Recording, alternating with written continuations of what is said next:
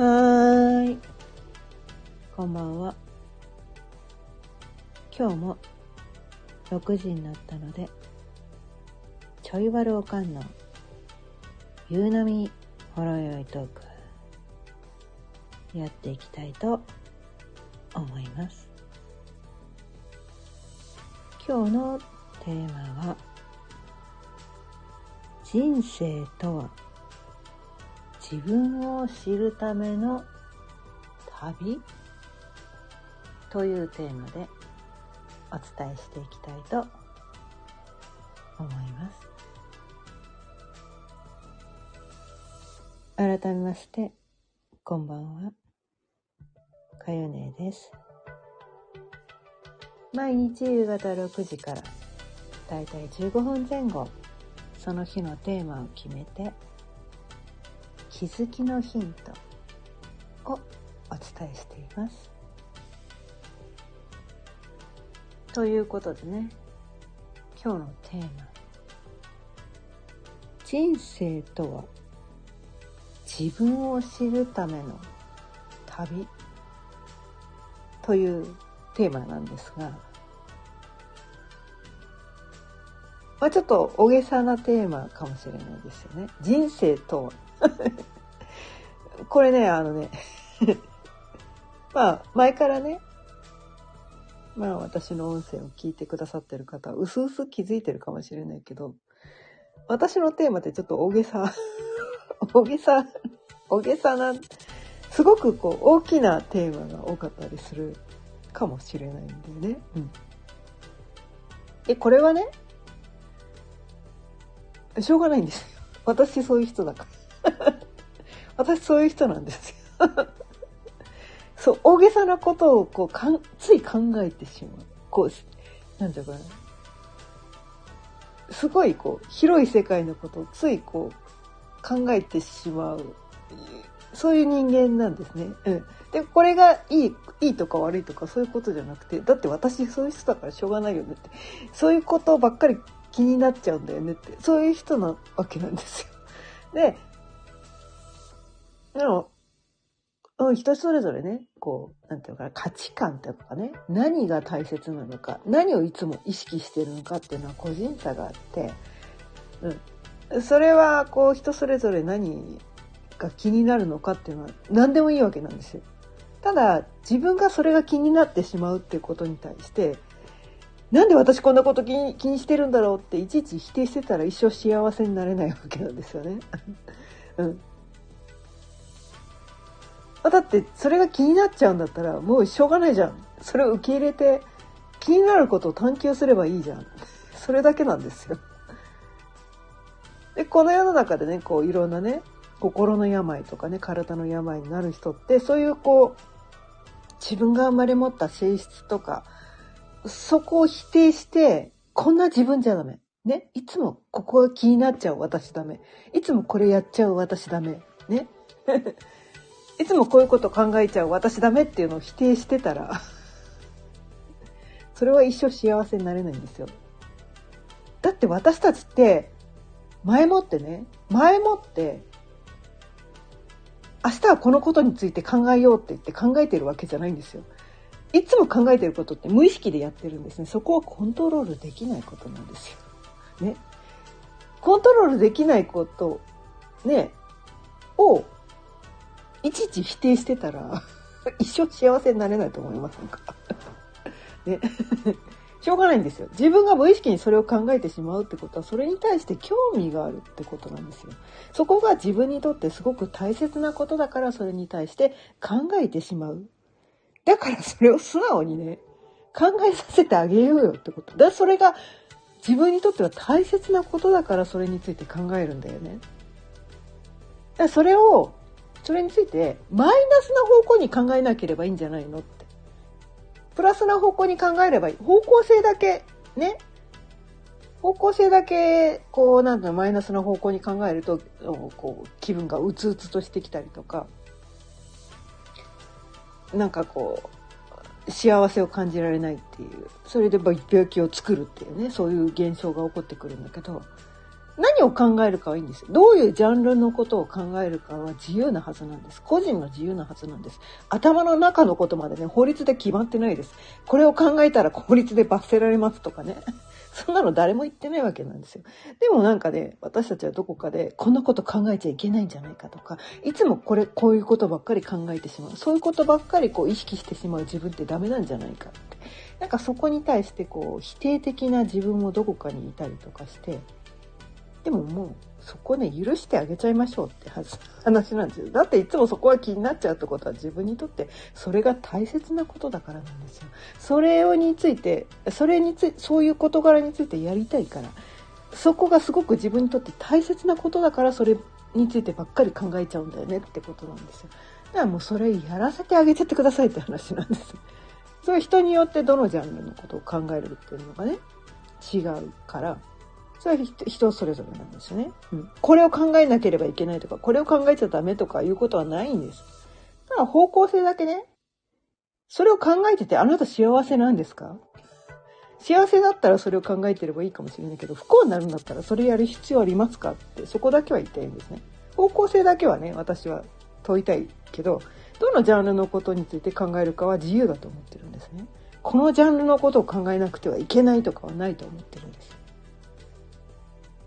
ナイトさん、こんばんは。は、じめましてかな？聞いてくださってありがとうございます。で、私はね、私個人としては、この人生とはっていうことに対して、すごいね、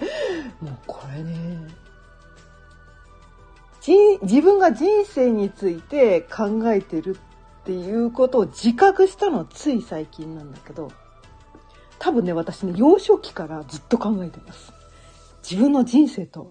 どう生きるべきか、みたいな。そこに対して、多分ね、3歳ぐらいから考えてるような気がするんです。今思えばなんですよ。自覚ないんですよ、その時はね。ですごい小難しく考えるんですよ。人生とはだって小難しい話じゃないですか。どう生きるべきか。私はどういうこう生き方をするべきかみたいな。なんかそこに対してずっとむか、そ小難しいこと3歳ぐらいからずっと考えてるわけなんですよ。だから、あの、いろんな本を読んだりとかね、して、そう小難しいことを考えてしまう。哲学的なことを考えてしまうっていうね。超めんどくさい人間なんだけど。で、そういうめんどくさいことを言う人って、あまり自分の身の回りにいなかったわけなんですね。うん。でも私はそこに対してすごく興味があったから、そういうことを友達に言うわけですよ。ね。そうするとそういう人あんまりいないから、離れていくんですよね。離れていくんですよ。私から離れていくんです。その現象を見て、え、私が考えてることってダメなことなの？え、こういうこと言っちゃダメなの？え、私ってダメな人間なの？みたいな。で、親にもそういうことを言うんだけど、そういうことはどうでもいいから勉強しなさいとか言われるわけですよ。ね？そういうことどうでもいいから、ね、成績をね、上げなさいとか、きちんとしなさいとか、ちゃんとしなさいとか、そういうこと言われるんですよ。え、で、え、で、え、え、え、そうなの、え、でも私にとってどう生きるかとか、人生とはとか、そこすごい大事なんだけどっていうことに対して、誰も何も答えをくれないわけなんですよ。で、ずんずん、どんどんどんどん、こうね、迷いの道に入っていって、いろんなこう本を読んで、こう探求をし続けるんだけど、どこにも答えがないんですよ。答えがない。答えがないんですよね。そう。もう何十年もそこに対してね、ずっと探求してきました。アナイトさん大変なテーマですね、わら。そうなんですよ。めんどくさい人なんですよ。そう。だからね、周りにね、この人生とはとかね、どう生きるべきかとか、自分は何何のためにこの世に生まれてきたのかとか、そそういう小難しいことを言う人間が私の前には皆無だったんですね。うん。皆無だから、私ってそんなことを考える私ってダメって言って、ま、私の周りにはそういうことを誰もなんかそこに対してそういう話をしだすとみんなが離れていくわけなんですよ。あ、私って嫌われてる？私ってみんなに嫌われてるのね？こんな私ダメなのね？でもそこに対して興味があるわけなんですよね。興味があるわけなんですよ。だからその欲求っていうのは抑えつけられないから、そこに対していろんな方法でこう学んでいくわけなんだけど、誰もそのね、こう、そういう話を共有できる人が身の回りに誰もいなくて すごいこう欲求不満をね、どんどんどんどん抱えていたわけなんだけれども、でもね、ある時期からこのインターネットっていうものがね、こう世の中に出てきて、今ね、私56歳なんだけど 私が若い頃にはね、インターネットなんてなかったわけなんですよ。で、私、高卒で、しかも商業科しか卒業してないので、なんかそういう哲学的なことを学ぶチャンスがなくて、世の中にそもそもその哲学っていうものがあるってことすら知らなかったんですね。哲学っていうものがあるってことすら知らないままに高卒のね商業科を出て就職してそれでずっと生きてきてで哲学っていうのがあるっていうのは知ったのはここここ10年ぐらいのなんですよ ここ 10, 10年前ぐらいなんですよ。え世の中に哲学っていうものがあるのね？みたいな。でその哲学っていうのってどういうことなの？っていうのをね学び始めてそれでねまだ全然哲学について全然詳しくないですけど、うん、全然詳しくないですけどそいろんな感じでその哲学人生哲学みたいなこともあるしいろんな哲学もいろんな切り口があるんですよね。うん、でいろんなこう世の中に学びっていうものがあるんだけれども突き詰めると全部哲学に行き着くみたいな なんかそういうところが分かってきてで結局みんなこうなんていうのかな自分はどう生きる自分がみんな結局分からないから人生に迷う人って自分がどう生きていいか分かんなくなっちゃうからだから人生に迷ったり病気になっちゃったりするのかなって思ったりしてで自分ってなかなか分かんないんですよ。で他の人から見るとねその客観的に見れるからあこの人ってこういう人だよねとかこういうとこあるよねこういうとこあるよねって言って他の人から見ると丸見えだったりするかもしれないけどただその人によって見せる顔って違うんですよね私たちって。うん、この人にはこういう顔見せるけどその家族にしか見せない顔とか恋人にしか見せない顔とか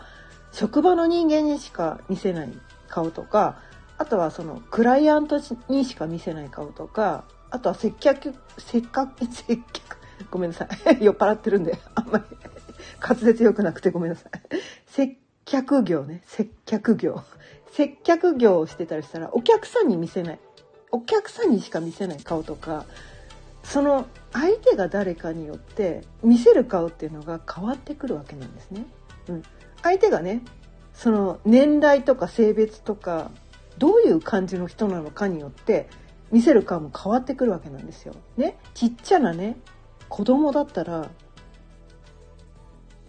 それもちっちゃなねすごいなんかこうななんていうのかな人見知りな感じの女の子に見せる顔とすごいやんちゃな男の子に対して見せる顔って私たち変わってくると思うんですよね。ですごいねこうどっかの社長さんみたいなねすっごい偉そうな人に見せる顔となんか普通の主婦に見せる顔ってやっぱり違ってくると思うんですよね。それは差別というよりはその相手に合わせるまあ相手に合わせないでね誰に対しても全く同じっていう人もいるかもしれないけれどもまあ、大体の人はその相手にある程度合わせるってことをするわけなんですよね。どこかの大会社の社長に見せる態度と、ね、0歳児の赤ちゃんに見せる態度全く同じ態度の人って多分いないと思うんですよ。まあいたらごめんなさい。いてもいいんですよ。別にいてもいいんだけど。普通いないと思うんですね。うん。そう。だからいろんな自分がいるんですよね。いろんな自分がいる。ナイトさん、生き様じゃないのかな？なるほどね。うん。生き様、そう。生き様ね。そう。自分のまあ、コアな部分っていうのかな？うん。自分の一番大切にしたいところっていうのは確かにあると思うんですよね。うん、コアの部分っていうのは人それぞれ私にとって何が一番大切なのかっていうのは人それぞれ違うと思うんですよね。うん。でもな、なんて言ったらいいのかな？うん。その自分っていうのは一つの側面だけしかないわけではないよねっていうことを言ったわけなんですよね。うん、いろんな面がある。ね。こういうとこもあるし、ああいうところもあるし。で、その、なんとかな。今まで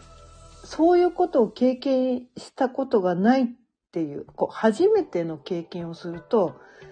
今までこんな自分がいたって知らなかったっていう、そういう自分が開花してきたりして今まで自分にこれができるとは思わなかったけれどももうもう何ていうのかやらざるを得ない状況になってもうしょうがねえ もうやるっきゃねえとか言って追い込まれたからそれをやってみたら案外すんなりできてあれは私にはこんなこれができこんなこんなことができる一面もあったんだみたいなその新たな自分に出会うっていうことがその人生がねこう長くなればなるほど知らなかった自分っていうのにね、出会えると思うんですよ。うん。それは、これはもうご縁ですよね。うん。ご縁なんだと思うんですよ。それ、自分がね、計画をして、ね、こういう人に会おうと思って、人、そういう人と会えるわけでもないし、こういう場面を用意してね、こういう場面を用意して、自分にはこの能力が足りないからね、こういう経験が今まで自分にとっては足りないから、この経験をまだしてないから、これを何月何日にやろうと思って 計画してそれが起こるわけじゃないんですよね。それって自分でコントロールできないことだったりするんだけど、ある日突然それが自分の目の前に起きてきて、それをやらざるを得ない状況に応じて、まあそこから逃げることもできるんだけれども、うん。逃げるのも自由なんだけど、逃げないでそこに立ち向かった時に今まで知らなかった自分に出会うことができる。なんかね、そういうことが人生の中では起こってくるんですよね。で、それができるかできないか。そこから逃げたら新たな自分には出会えないわけなんですよね。自分の中に潜在的に眠っている新たな自分に出会えないっていうことが起こってくるんです。別にどっちでもいいんですよ。新たな自分に出会わなきゃいけないってことでもないんだけれども。でそのね、なんとか、まあ、初めての経験って誰でも怖いわけなんですよ。うまくできるかどうかわかんないし、ね、それやって、それやってどうなっちゃうかわかんないし、失敗したくないしね。うん。失敗したくないしそう失敗したことによってこう誰かから笑われたりとか責められたりとかしたくないわけなんですよね私たち人間っていうのは。恥をさらしたくないわけなんですよ自信がないからね。初めてのことって初めてやることに対して、まあ、自信がある人もいるかもしれないけど、まあ、普通は自信ないですよねだってそれができるかどうかわからないからね自信がないけれどもとりあえずもうダメ元でできるかどうかわかんないけどとりあえずやってみるってことをすることで新たな自分に出会えるんですよね。そうすると多分仮にそれで失敗したとしてもあうんとねこれについてはちょっとね人によるかもしれないんだけど私の場合これ私個人の場合です。それによって失敗したとしても今までそのチャレンジできなかったこと、今までやってみな、み、あの、ややらなかったことをやれて、失敗したけど、あ、こういうことなんだって言って、そこから学べることがあるし、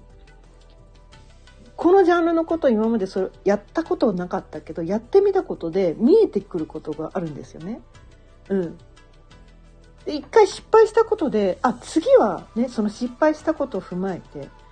次はこういうことをこういっぱい見えてくることがあるからそこから学べることがたくさんあってそこによってこう自分の世界がわーって広がるしで逆にね初めてだったのになんかうまくできちゃったってこともあるわけなんですよね。え、なんで私できたんだろうこれみたいな。なんで私これできたんだろう何の苦労もなくすんなりできちゃったってこともあるんですよね。で、そこで初めて、あれ？私ってこれひょっとしてもともとこういうことってできたのに今までやってなかっただけ？みたいな。なんかそこに気づけて、まあ、自分のねその眠っていたこの才能に気づくとかねなんかそういうことが起きてきたりもするわけなんですよね。うん、で私たちのねこのねもう、えーと、才能とか能力っていうのはすいません話しました 無限大だと私は思ってて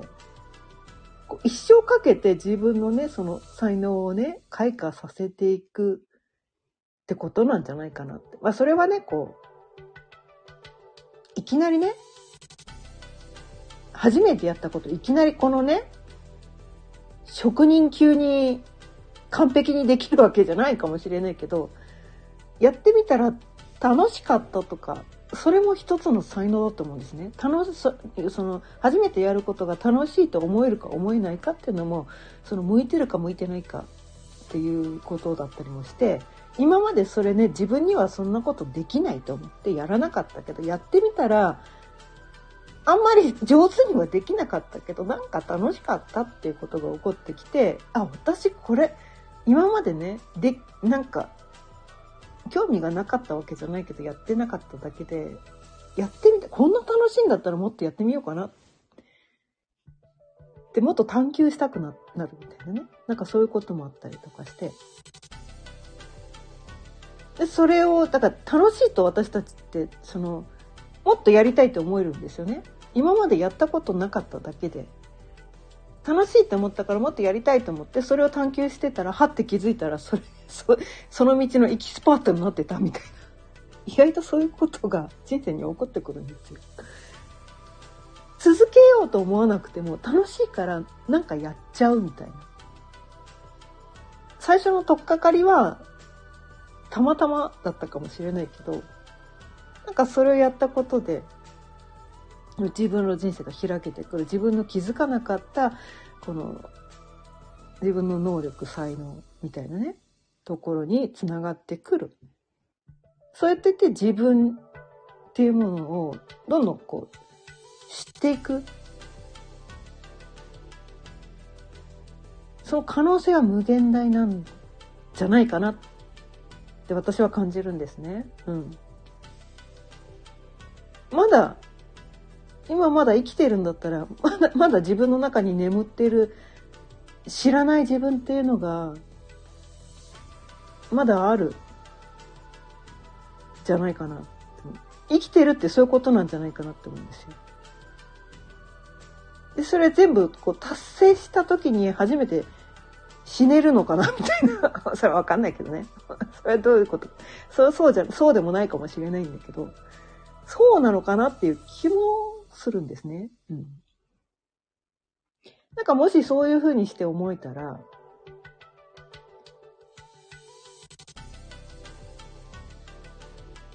まだ知らない自分に知りたい。自分、まだ知らない自分に出会いたい。まあね、あのみ、み、みんながみんなね、知らない自分に出会いたいと思うわけじゃないかもしれないけど、でもそういう人が多いんじゃないかなって思うんですよ。まだみんな自分に出会いたい。まだ知らない自分の才能に気づきたい。自分にはこんなところがあったんだ。こんなところた、こんなところも楽しめたんだ。ね？なんかそういうところに気づいていくのが人生だってもし思えたんだとしたら、この先の人生の可能性が未知数になって無限大になって明日からまあ 今からでもいいんですけど こう生きていくのがちょっと楽しくなったりするんじゃないかなと思ったので今日はこのテーマでお伝えしてみました。今日も聞いてくださってありがとうございました。毎日夕方6時からだいたい15分前後、その日のテーマを決めて気づきのヒントをお伝えしています。